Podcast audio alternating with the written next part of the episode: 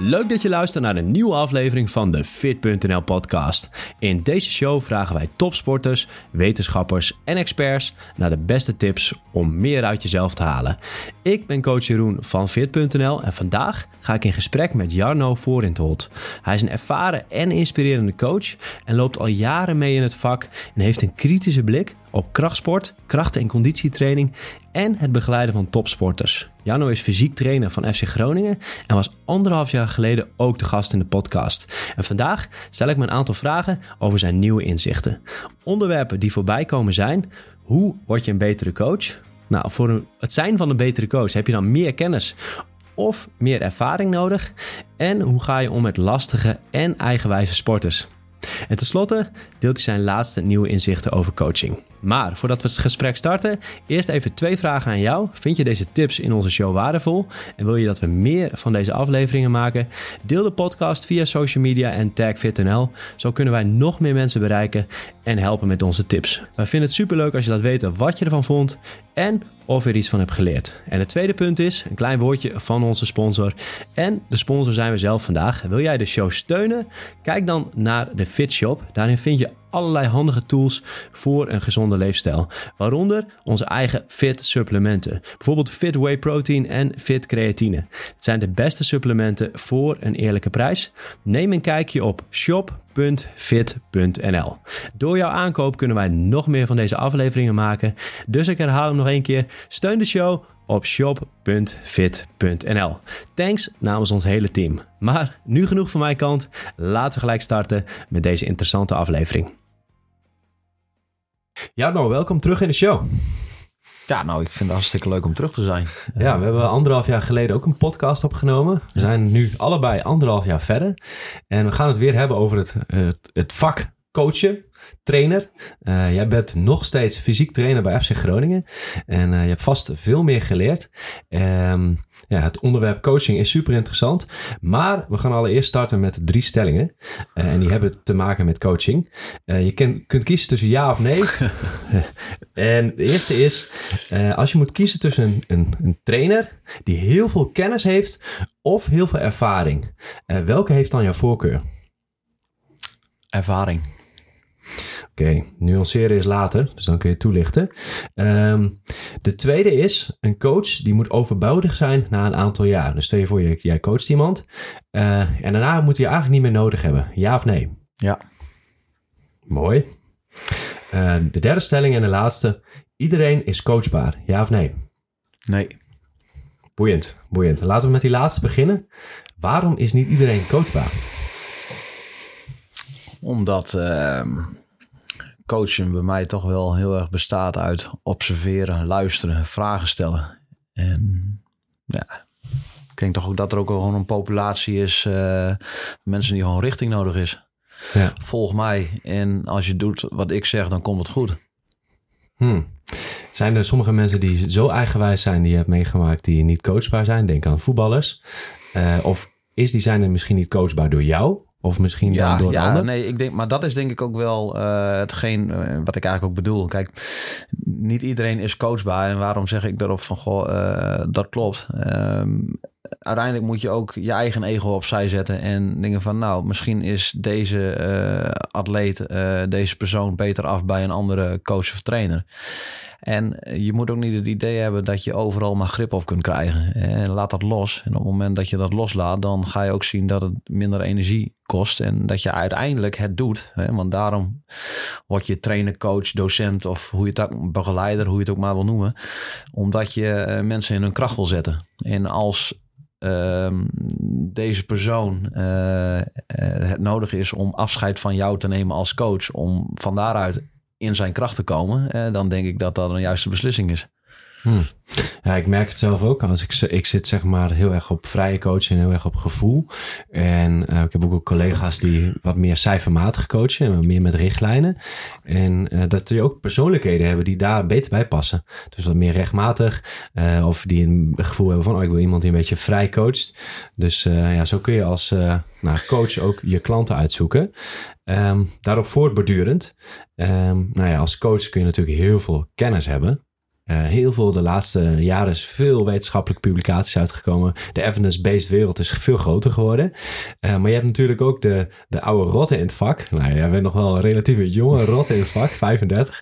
Hoor ik uh, zo net in het voorgesprek. 34 hoor. 34. maar je zit er al een lange tijd in. Ja. maar je betekent ook dat je veel ervaring hebt. En er is ook een groep die heel erg op de evidence-based zit, heel erg op de kennis. Um, hoe kijk jij daar tegenaan? Jij vindt ervaring belangrijker en waarom? Nou, laat ik het wel even nuanceren, want het was een, uh, het was een uh, ja of nee vraag. Um, je hebt, en daar ben ik zelf onderdeel van bij FC Groningen, is wij hebben een, wij hebben een performance team waar wij heel erg evidence-based werken. Um, dus er is een gulden middenweg tussen de keiharde cijfers en de kunst van het coachen.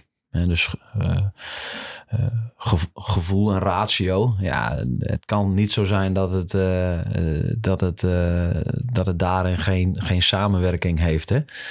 Want ik, ik kan alles doen aan de hand van data. Dat kan. uiteindelijk zullen er wel mensen moeten zijn die dat introduceren. Van, joh, weet je, waarom houden we dit bij en waarom is het goed voor jou? Aan de andere kant, ja, als je alles maar op gevoel doet Ehm, ja, dan, en je, kunt dat niet onderbouwen aan de hand van uh, metingen of uh, andere, andere, uh, andere data gerelateerde vormen.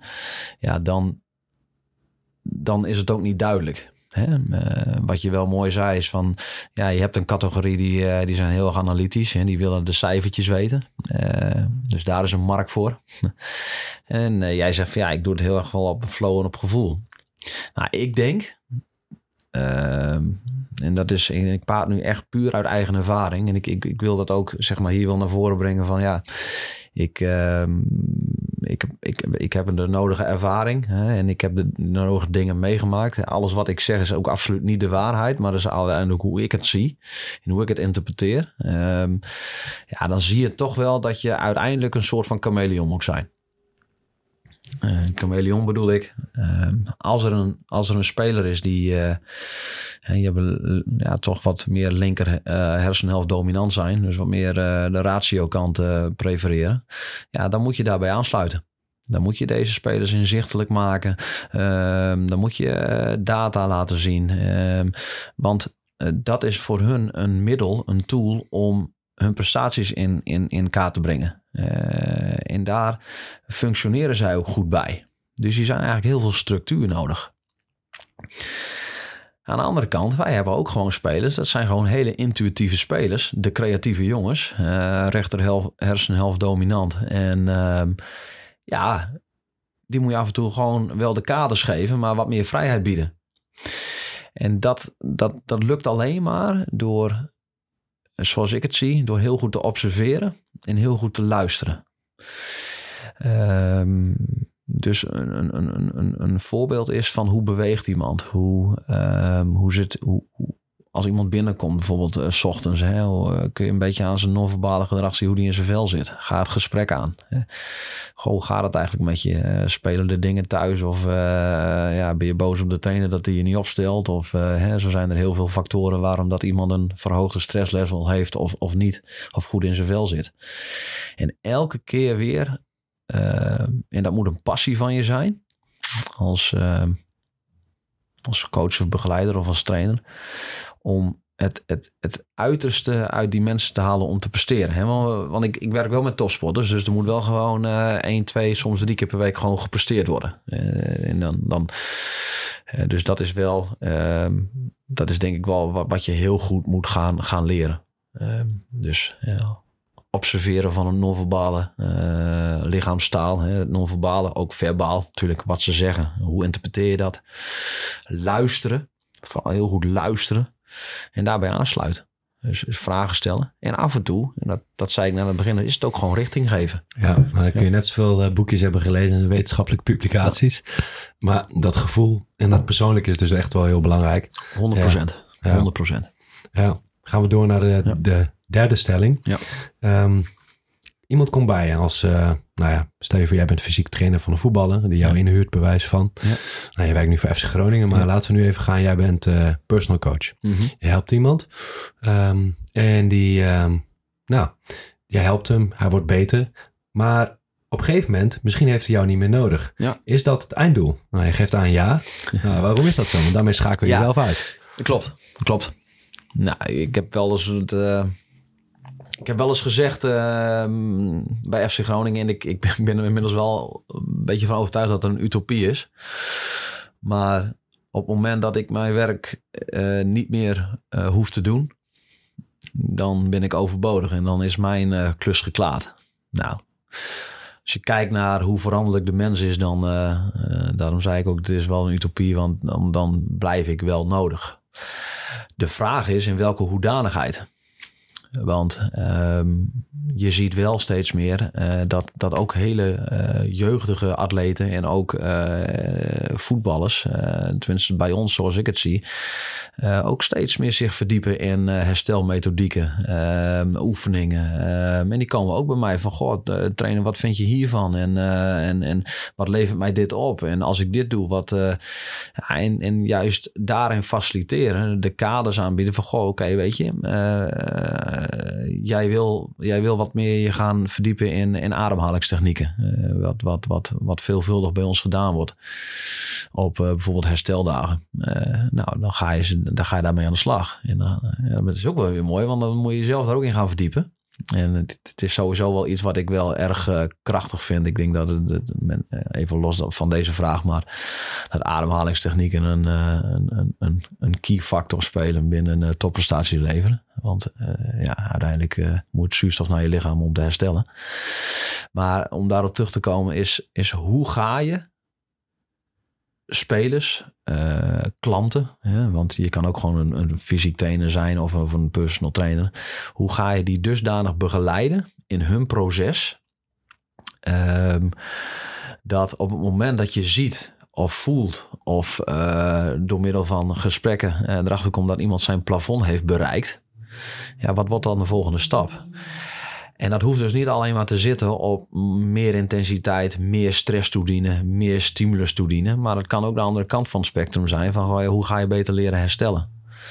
En hoe is je voedingspatroon? En, en, en dus ja, en dat kan het af en toe zijn ja, dat je overbodig bent. En dan moet je een stap opzij doen. En dan is er misschien een andere die, eh, die jouw plek beter kan invullen. Omdat ja, op dat moment eh, ja, eh, plafond bereikt is. Alleen nogmaals, ik ga even weer terug naar waar ik ben begon. Dat is wel een utopie, denk ik. Ja. ja, ja. Nou ja, het is een mooi doel. Dat betekent Ja. dat je missie voor de 100% is geslaagd. En zo nu dan even bijsturen. Eh nou ja, nu even dat element ademhaling. Want binnen topsport, hoe belangrijk dat is. Je geeft aan dat het, dat het heel belangrijk is voor het herstel. Eh, hoe, ja, wat zijn je laatste inzichten? Hoe pas je dat toe?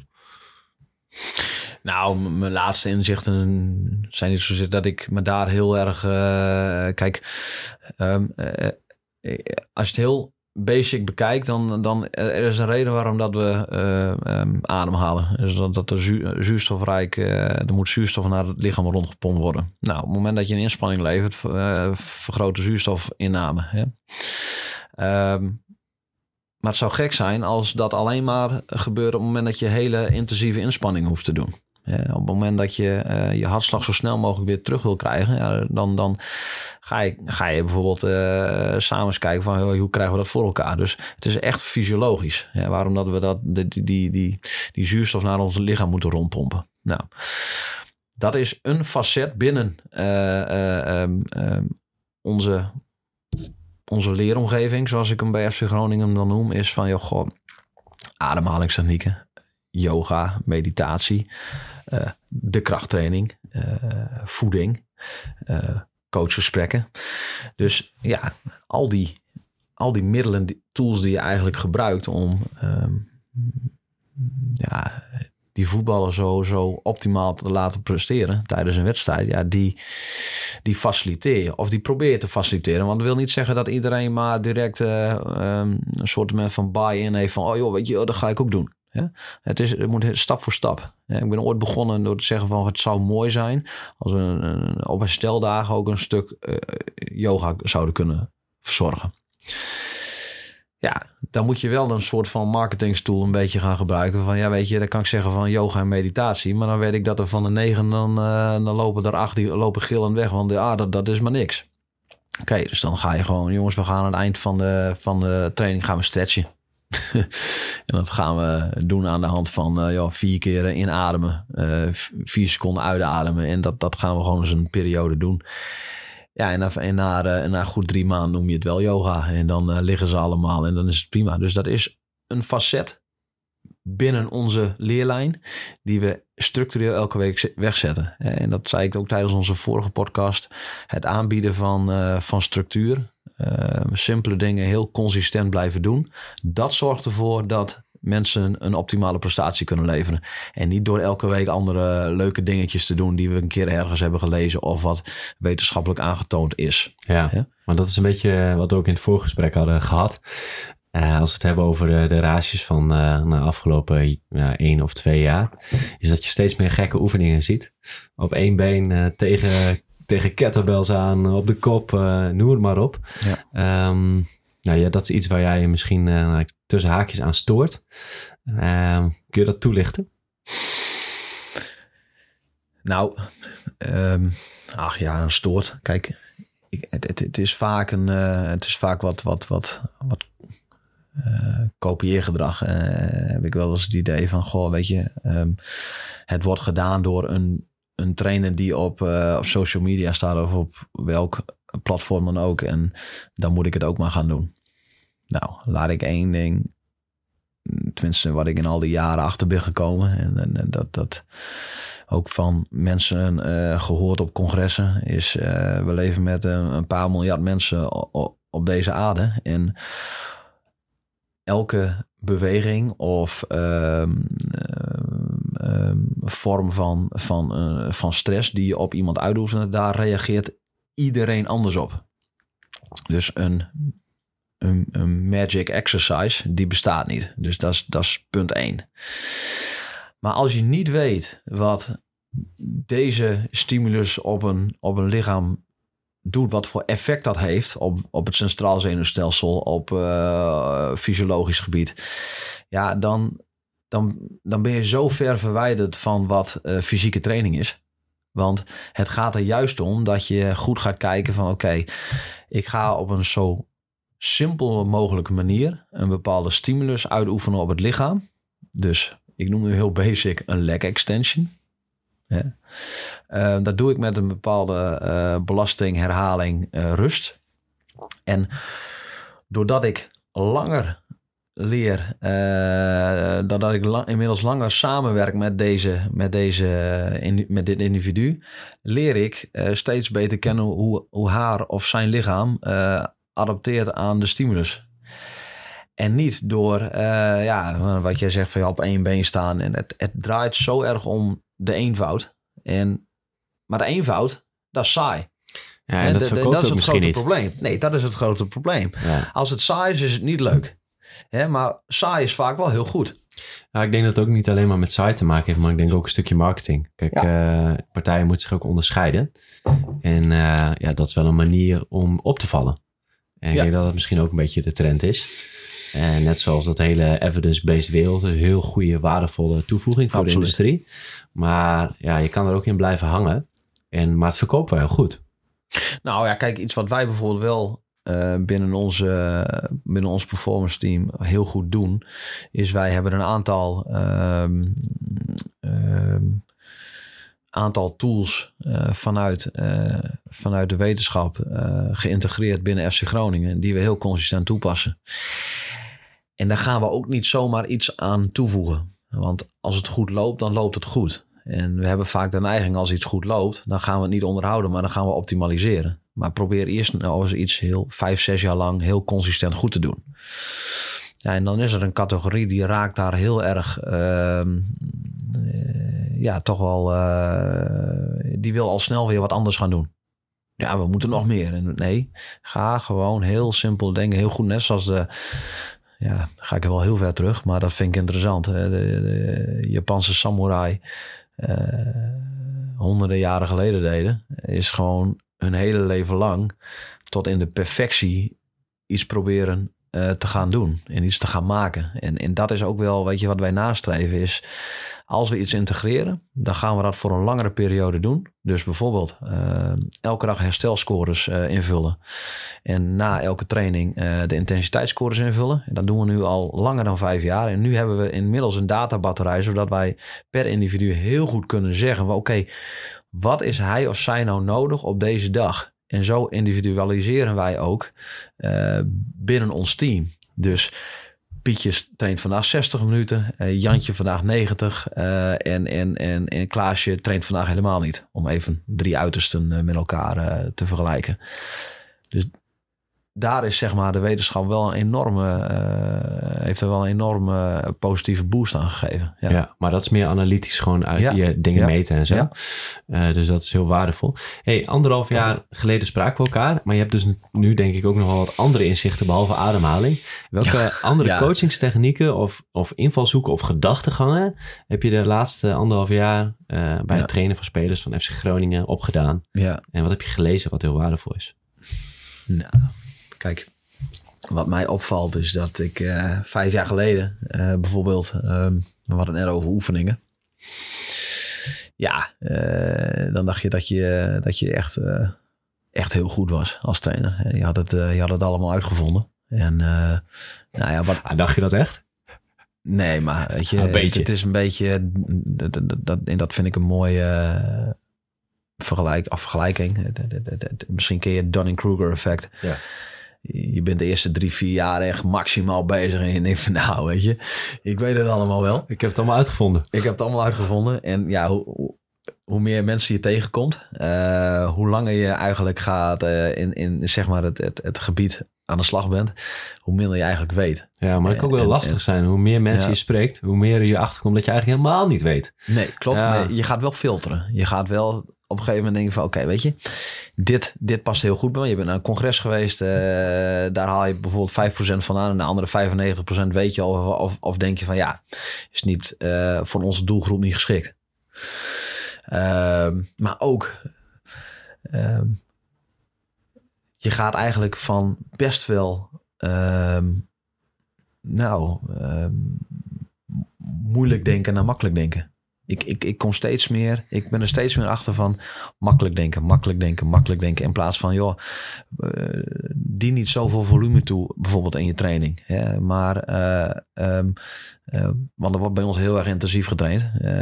maar less is more. Dus met heel veel intensiteit, maar minder volume. Ja, dat is iets wat ik bijvoorbeeld de afgelopen, het afgelopen twee, drie jaar gewoon veel meer ben gaan doen. Omdat je er steeds meer achter komt, oké deze speler reageert op deze stimulus. Hè? Dus, dus dat is gewoon heel belangrijk om op, langere termijn jongens uh, scherp en, en fris en sterk te houden. In plaats van ja, op korte termijn ze op een gegeven moment een enorme, enorme boost te geven. Maar ja, dan moet je op een gegeven moment nog acht maanden. Ja, en uiteindelijk, uh, we hebben allemaal een plafond en je breekt een keer af. Dus, dus ja, een beetje de window of trainability, dat heel goed weten toe te passen. En heel structureel ja, dat is wel iets wat ik, uh, wat ik wel heb, heb geleerd. En waar ik denk ik ook steeds beter in uh, staat ben om uh, dat voor een individu ja, weg te zetten. Ja. Hmm. ja. Dus eigenlijk misschien waar je tot een paar jaar geleden iets meer gewicht gebruikte en wat meer gewicht in volume zeg maar deed, de intensiteit wat hoger lag. Ja. Is het nu dat je bij sommige mensen minder gewicht pakt en over een langere periode, dus het hele seizoen, beter belastbaar bent? Dat is een beetje de samenvatting. Alleen de intensiteit is nog steeds hoog. Ja. Alleen de volume, die, die, die, uh, ik bedoel, laat ik het zo zeggen. Um, als je in drie oefeningen uh, meer stimulus kunt uh, creëren dan in acht, dan kies ik altijd voor drie. Dan hebben we namelijk die andere vijf al geen, die zijn overbodig. Hè, dus als er één oefening is waarbij je voldoende stimulus kan um, creëren, doe er dan niet nog twee, want dat, dat is allemaal overbodig. En eh, dus zo ben ik wel meer beginnen te redeneren. Van ja, oké, weet je, je wil eerst de voorwaarden creëren. Eerst moet iemand heel goed kunnen bewegen. Eerst moet iemand een, een hele goede mobiliteit en flexibiliteit hebben. Vervolgens ga je pas belasten. En, en uh, nogmaals, de intensiteit is nog steeds hoog. Uh, ja, weet je, uh, het gaat me niet zozeer om uh, dat ik nu gewichten noem, maar ja, weet je, jongens die drie herhalingen doen met een, bijvoorbeeld een, een trap bar deadlift, om even toch een oefeningetje te noemen. Met, met bijvoorbeeld anderhalf of twee keer een eigen lichaamsgewicht. Hè, gevolgd door drie hordesprongen. Nou, een behoorlijke contrast. Ja, daar zit ik nu meer in dan dat je in hogere volumes zit met hogere volumes met lage gewicht. En, dus, dus ja, daar heb ik wel een goede mix in weten te vinden. En ik denk dat dat wel iets is wat ik de afgelopen jaren toch wel heb geleerd. En Daarnaast, en dat vind ik misschien in de sport waar ik in, waar ik in werk, en misschien het allerbelangrijkste is met name de vermoeidheid op het centraal zenuwstelsel. Voetbal is een, is een sport waarin je moet, uh, moet beslissen, waarin je moet uitvoeren. Ja, op het moment dat je een, een, een, te vermoeid centraal zenuwstelsel hebt, ben je niet meer in staat om goede beslissingen te nemen gedurende 90 minuten. Dus hoe zorg je er ook voor dat het centraal zenuwstelsel niet uh, maximaal is overbelast of wordt overbelast? Hè, want uh, hard trainen is zeker goed en dat doen we ook. Uh, fysiek, nou weet je, dan durf ik echt te zeggen, dan, zijn we zeker grenzen aan het verleggen. Um, maar daarnaast is het ook nog belangrijk van ja, hoe ga je dat centraal zenuwstelsel um, um, ja, eigenlijk eh, ready maken voor een wedstrijd. Nou, dat heeft ook weer te maken met individuele begeleiding. Maar ook ja, met de dagelijkse handelingen die we doen. Ja, hoe ga je jongens informeren op basis van, uh, van uh, het gebruik van telefoon?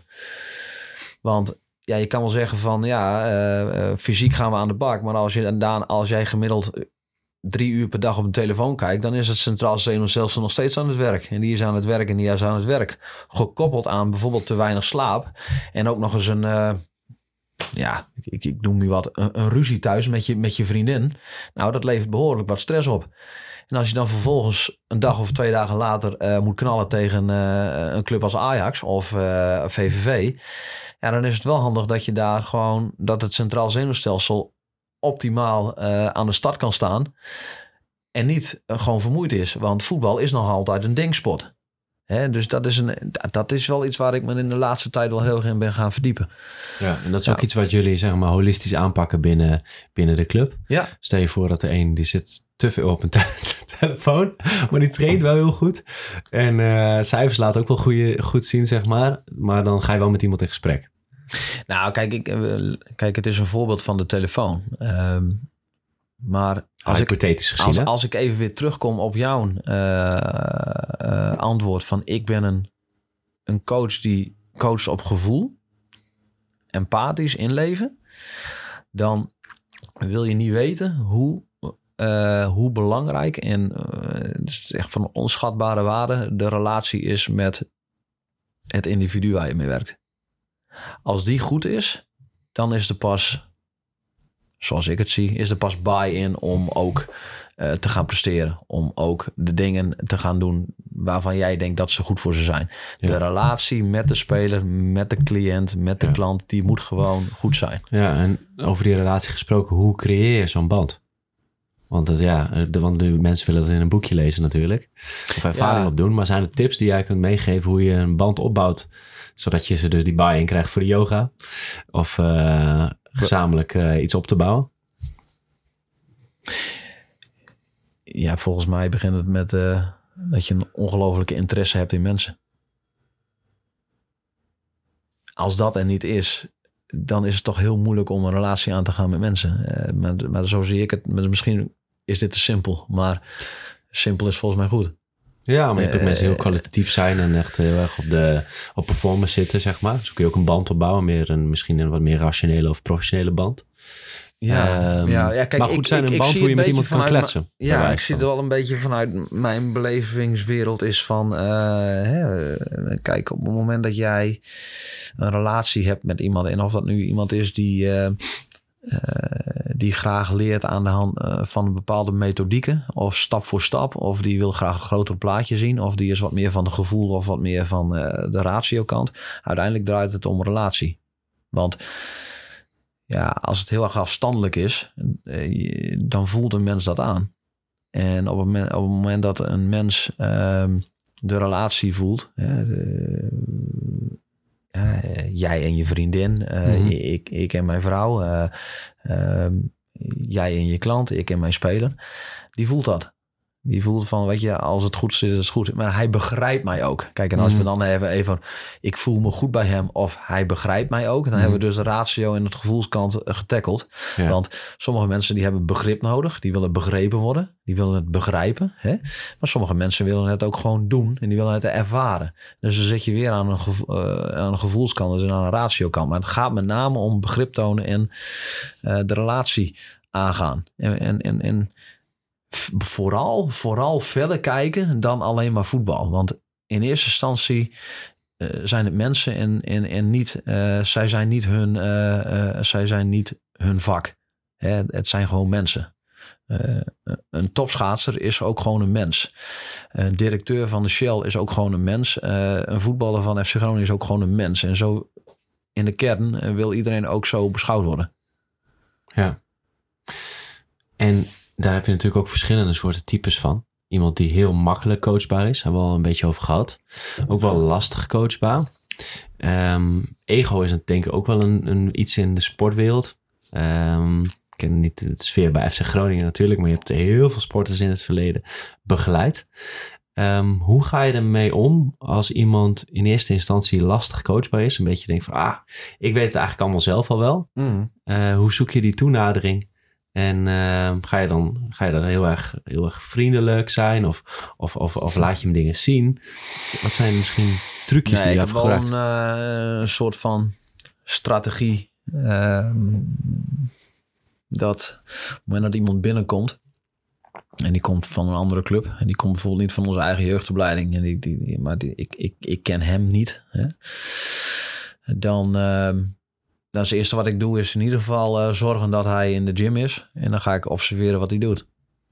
En dat ga ik niet één keer doen. Want op het moment dat ik op basis van één keer een, een, um, een, bijvoorbeeld een, een, een, een activatie van hem zie of een, of een programma waarvan hij denkt dat dat goed voor hem is, uh, dan vorm ik al direct een mening. Maar ik ga dat gedurende drie, vier dagen observeren wat zo iemand dan doet.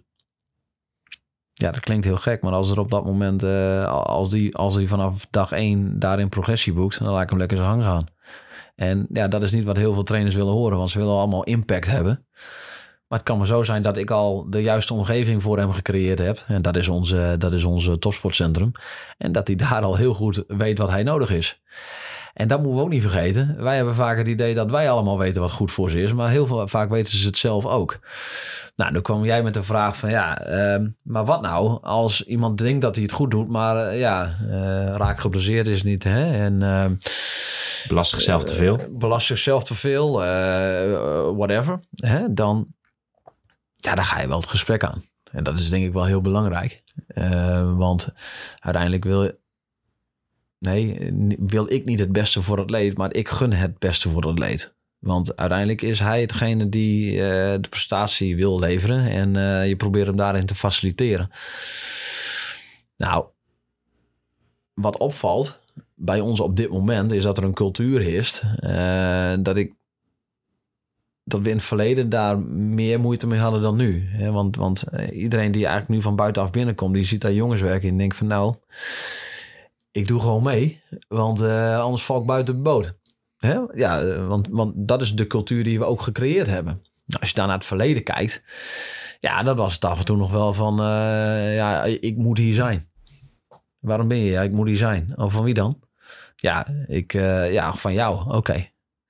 Okay. dus daar ben je veel meer het gesprek aangegaan dan, in, dan, dan nu op dit moment. Maar in het verleden was het wel van. Dan was het heel simpel. En dat hebben we ook een aantal jaren gedaan. En sinds een goede 1, 2 jaar ben ik dat wat meer losgelaten door echt te gaan individualiseren. Maar dat was toch heel simpel. Uh, je gaat doen wat ik zeg. Want even heel egoïstisch gezegd, ik weet wat goed voor je is. en dat was niet de gedachte van uh, wat wij allemaal doen, uh, dat, uh, dat is goed. Ja, natuurlijk. Ik, ik ging dat heus wel doen met, met van, goh, weet je, dat is goed voor je. Maar het was meer van, we gaan een cultuur bouwen. En die cultuur die kan eerst alleen maar staan als mensen weten wat het is om zich goed voor te bereiden op een training of een wedstrijd. Dus dan deden we heel veel in groepen.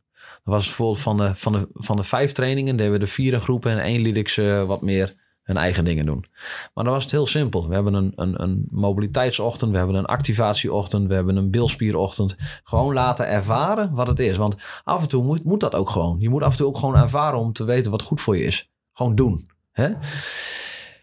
Ja, je komt nu eigenlijk steeds meer richting hè, het individualiseren. Van oké, weet je, die wordt heel goed wat, wat, wat goed voor hem is. Uh, die, die geef ik even een programmaatje. Die, dus ik ben veel meer, zeg maar, van, van trainer eigenlijk naar ja, een soort van begeleider geworden. Van uh, vandaag ga jij even dit doen en vandaag ga jij even dat doen. En oké, we hebben vandaag een, een, een, een, een, we hebben vandaag partijen groot op het, uh, op het programma staan. Dat betekent dat er flink uh, wat, wat, wat, wat, wat belast wordt op de hamstrings. Nou, dan gaan we de hamstrings gewoon goed voorbereiden. Nou, oké, wie zijn dat nodig en wie doen dat al voor zichzelf? Dus je bent veel meer aan het individualiseren.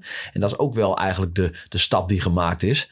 Is dat je veel meer gaat kijken van wat is goed voor het individu om zich maximaal voor te bereiden op een training of een wedstrijd. Ja, want dan heb je ook een team nodig die zeg maar op individueel niveau ook gewoon voor zichzelf kan werken, zodat je de ruimte hebt ja. om even wat tijd te besteden aan die ander. Ja. ja. Over dat individu en individualiseren van begeleiding. Um, kom jij ook in je coaching bij uh, nou, profvoetballers tegen Um, dat ze allerlei verschillende beweegvormen en ook leervormen uh, hebben. Dus denk de ene is meer auditief, de andere uh, moet het voelen, de andere moet het zien. En uh, herken je dit en begeleid je sporters hier ook met andere cues? Ja, uh, dat is wel een hele mooie. Want ehm, ik, ik, gebruik eigenlijk best wel veel an analogie in mijn, in mijn coaching. Dus dus ehm, ik probeer het niet te explosief te doen.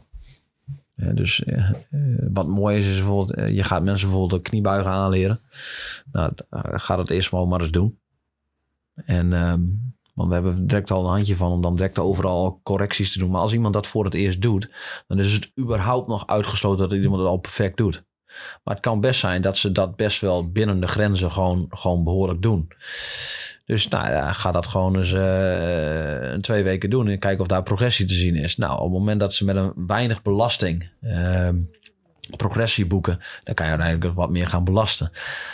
Als je puur kijkt naar het coachen daarvan, hè, je had het over uh, sensitieve, uh, horen, voelen. Ehm, kijk, als je bijvoorbeeld iemand hebt die moeite heeft om, een, om ehm, te wenden en te keren Ehm, en iemand draait uh, de verkeerde kant op. Kijk, het, het hoofd volgt vaak het, uh, het lichaam volgt vaak het hoofd. Dus als jij op maximale snelheid zegt van goh, weet je, ik wil dat je zo snel mogelijk gaat keren, dan wil ik gewoon dat je, je linksom gaat keren bijvoorbeeld. En dan ga je, laat je ze dat op maximale snelheid doen. En dan zeg je van uh, head first. Ja. Of dus kijk, kijk links. Kijk links. Ja. En, en, zorg als eerste gewoon dat je hoofd, hoofd gewoon draait. En dan ga je. He, dus, dus hele kleine tools meegeven om. Uh, om want, want heel veel zijn gewoon visueel ingesteld. Heel veel spelers zijn visueel ingesteld. Dus wat doen we? We hebben wel uh, uh, camera's. En als je jezelf terug kunt kijken. We werken wel met Gymaware. Hè, dat je werkt met velocity-based training. Ehm, wat ik ook doe. De programma's die ik maak, die zijn visueel. Dus ik werk niet met teksten. Ik heb van alle oefeningen die ik in mijn programma heb voor, voor een individu, die worden allemaal gemaakt, die worden allemaal individueel gemaakt, maar er zitten allemaal plaatjes bij. En ook de tekst, maar dat ze weten wat het is. En niet uh, uh, back squat 3 keer 8, um, Romanian deadlift 3 keer 5. Want je maakt het herkenbaar. Je maakt het herkenbaar. Gewoon visualiseren. Gewoon, gewoon plaatjes maken van jezelf en dat vervolgens uh, in een programma maken. En, en, en zo doe ik dat ook. En dan weten ze echt, dan is er bijna niemand die vragen heeft over wat voor oefening is dit of wat dan ook. Het gaat gewoon, hey, je deelt ze uit en huppakee, je gaat aan de slag en je loopt door de zaal heen. En je geeft daar uh, hier en daar wat aanwijzingen. Hè? Uh, druk je hak meer in de grond, zodat de bilspier wat meer geactiveerd raakt. Of, of allemaal kleine dingetjes. En, en juist die kleine dingetjes, uh, die zorgen gewoon voor een optimale leertoestand. Ja. ja. Als we hebben nu uh, anderhalf jaar geleden een podcast opgenomen. We hebben dat, uh, doen dat nu. En misschien ook wel weer over nog een keer anderhalf jaar. Ja. Wat, is de, wat ga je als coach, waar ga je zelf, want het zijn ook veel coaches die hier naar luisteren en die denken, ja, ik wil mezelf ook ontwikkelen. Waar ga jij je de komende anderhalf jaar mee bezighouden? Waar wil jij je nog in ontwikkelen? Dan kunnen we dat over anderhalf jaar weer bespreken. Ja, nou kijk, um, sowieso uh, in, in, in, in, in topsport. Maar uh, wat wel een aardige is, en dat, dat gun ik iedereen wel. Um, um, er is een enorme trend uh, in het, tegenwoordig in het lezen van boeken. Veel kennis opdoen. En ik denk dat dat een fantastische uitdaging is voor iedereen om, om, om zijn of haar kennis te ontwikkelen. Laat dat voorop staan. Nou, er zijn een aantal mensen om mij heen die mij af en toe ook spiegelen. En met spiegelen bedoel ik gewoon keihard een spiegel voorhouden. En ik, had er, uh, ik heb er een handje van gehad om heel veel kennis op te doen. De afgelopen jaren. Ja, en eigenlijk sinds denk een goede vier, vijf maanden ben, ben, ik, ben ik gewoon gestopt met lezen. Geen boeken meer gelezen, helemaal niks. Ook geen romans of helemaal fictie? Helemaal, helemaal niks meer? Helemaal niks. Helemaal okay. niks. En dat was, ja, dat kan, ik, dat kan ik best wel zeggen. Dat was in het begin wat onwennig. Want het is een dagelijkse structuur om toch even 15 minuutjes, 30 minuutjes wat te lezen. En dan weer een boek te kopen en weer een boek te kopen en weer een boek te kopen. En ik, ik, ik je mag best weten, een hobby van mij is, is, is lezen. Ik vind het, ik vind het echt leuk. Van veel verschillende, uit veel verschillende hoeken. En uh, veelal is het wel uh, non-fictie, maar goed, dat hou ik wel van. Um, en in het begin was het echt onwennig. En op een gegeven moment merk je gewoon... Um, veel meer dingen beginnen op hun, uh, op hun plek te vallen. Uh, andere zintuigen beginnen zich steeds beter te ontwikkelen. En eigenlijk sinds, sinds eigenlijk... Ja, ik wil niet zeggen, het is, het is niet zozeer, een, uh, het is niet zozeer de heilige graal. Want ga vooral op een gegeven moment ook wel weer eens een keer een boek lezen. Maar veel meer dingen worden, worden, worden, worden echt helder. Oké, okay, maar komt misschien omdat het stressniveau zo laag ligt. Je, je, wordt een, spanning. Je, je, wordt een betere coach. Ja. Je, je gaat be dingen beter zien. Kijk, misschien iemand die nog nooit een boek heeft gelezen. Dan zou je misschien zeggen van ga de komende vijf maanden deze drie boeken lezen. Om even aan te geven. Kijk, uh, je moet ergens een balans in zien te vinden. En um, ik ga in de toekomst ook echt wel weer verder met, uh, met eens een keer een boek lezen. Maar op dit moment bevalt het me heel goed om eigenlijk alle informatie wat ik eigenlijk de afgelopen jaren heb vergaat, dat die nu heel erg op hun plek beginnen te vallen. En uh, dus dat is al een stap die ik al genomen heb. Ja, en waar ik mij uh, de komende tijd meer in ga verdiepen is, uh, nou, waar ik eigenlijk ook al mee bezig ben, is, is toch wel dat ehm, hoe, hoe gaan we het voor elkaar krijgen? In dat, in dat, in dat uh, onderzoek loopt nu ook binnen, binnen, uh, binnen onze club. Hè? Uh, veerkracht vergroten. Ehm, hoe, gaan we, hoe ga ik dat centraal zenuwstelsel nog beter laten functioneren? Wat voor, wat voor, hoe kan ik daar nog beter in gaan begeleiden? Ehm, en hoe ga ik mezelf, en, en ik moet zeggen dat dat al een behoorlijke, ehm, dat ik dat van mezelf al goed doe. Maar hoe ga ik mezelf nog, nog meer uh, uh, terug naar de basis brengen? Van oké, wat is nou echt de kern en hoe gaan we dat nou echt goed doen? Welke drie pijlers gaan we dit jaar integreren en hoe gaan we daar twee, drie jaar mee aan de slag? Uh, en alles wat niet te maken heeft met um, um, het winnen van een wedstrijd of de organisatie, hè, de topsportcultuur, alles wat daar niks mee te maken heeft, dat gaan we niet doen. Dus nog meer nee zeggen. Hm. Ja. Minder boeken en nog meer nee zeggen. Maar ja. dat is wel op de voorwaarde dat je natuurlijk al die kennis nodig hebt om nu zeg ja. maar deze ervaring Absoluut. te hebben. Dus als je Absoluut. nu de luisteraar die denkt van ja, ik ben juist van plan om boeken te gaan lezen, kan echt wel heel waardevol zijn. Uh, maar ik denk wel een mooie tip. Zeker. Helemaal om, als jij straks een nieuw boek wil uitgeven. ja, ja. nou, er komt binnenkort een leuke aan trouwens. Die, is, uh, die komt ook naar jouw kant op. Ja, nee, maar kijk. Het, Mag het, wel doorbladeren, toch? Het, het, zit hem niet zozeer in, uh, het zit hem niet zozeer in dingen niet mogen of dingen niet doen. Maar ga dingen eens anders doen. Want, uh, nou ja, weet je, dat is wel, dat, dat is even een boek die ik volgens mij een jaar geleden heb gelezen, uh, Atomic Habits, mm -hmm. is, is toch wel van ja, hoe ga je op een gegeven moment ook patronen doorbreken? En een patroon bij mij is van met name heel veel kennis vergaren. En, ja, en nu is het met name, uh, hoe ga ik dat nog meer in de praktijk toepassen? Ja. Dat, ook een beetje oogsten misschien. Ja, zeker. Ja, ja mooi, ja. ja mooi gezegd. Ja. Hey, uh, dit kan een waardevolle tip zijn. Ik denk het wel voor, ook voor coaches die al lang in het vak zitten. Uh, maar nu even een stap terug naar beginnende coaches. Uh, mensen die dezelfde ambitie hebben als jij. Um, wat zijn tips die jij professionals of hele fanatieke sporters mee willen geven in een loopbaan of training? Um, laten we even eentje in de sportwereld pakken. Dus uh, wat is een tip voor, voor de sporter om beter te presteren? Dat kan een algemene tip zijn. En een sport voor de professional. Um, hoe kunnen ze zeg maar hetzelfde pad bewandelen? Ja, voor de atleet. Ja. Als we daarmee beginnen. Um, ga vooral kijken wat nodig is om te presteren. En uh, ja, zoals ik net ook al aangaf, uh, verwijder hetgeen wat, wat niet bijdraagt aan, uh, aan de prestatie. Dus aan je ontwikkeling. Dus ga bijvoorbeeld eens kijken van oké, weet je, hoeveel tijd besteed ik eigenlijk aan het kijken op een beeldscherm? Ehm, wat is eigenlijk mijn slaappatroon? Ehm, ben ik een ochtendmens of een avondmens? Of ja, zit ik ertussenin? Um, hoe reageer ik eigenlijk uh, um, lichamelijk op een training? Uh, dus, dus, dus haal alles weg wat niet te maken heeft met je ontwikkeling. En uh, wat draagt eraan bij dat ik de maximale prestatie kan leveren?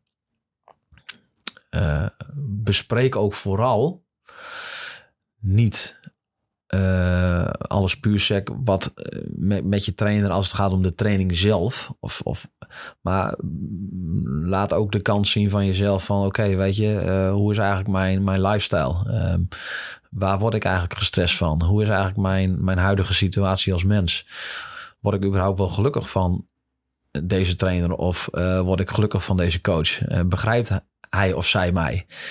ja, dat is wel iets waar je mag kritisch zijn naar jezelf, maar weet ook kritisch naar je omgeving. Um, en dat, dat, dat, zijn, dat zijn wel hele belangrijke uh, factoren als het gaat om topprestaties leveren.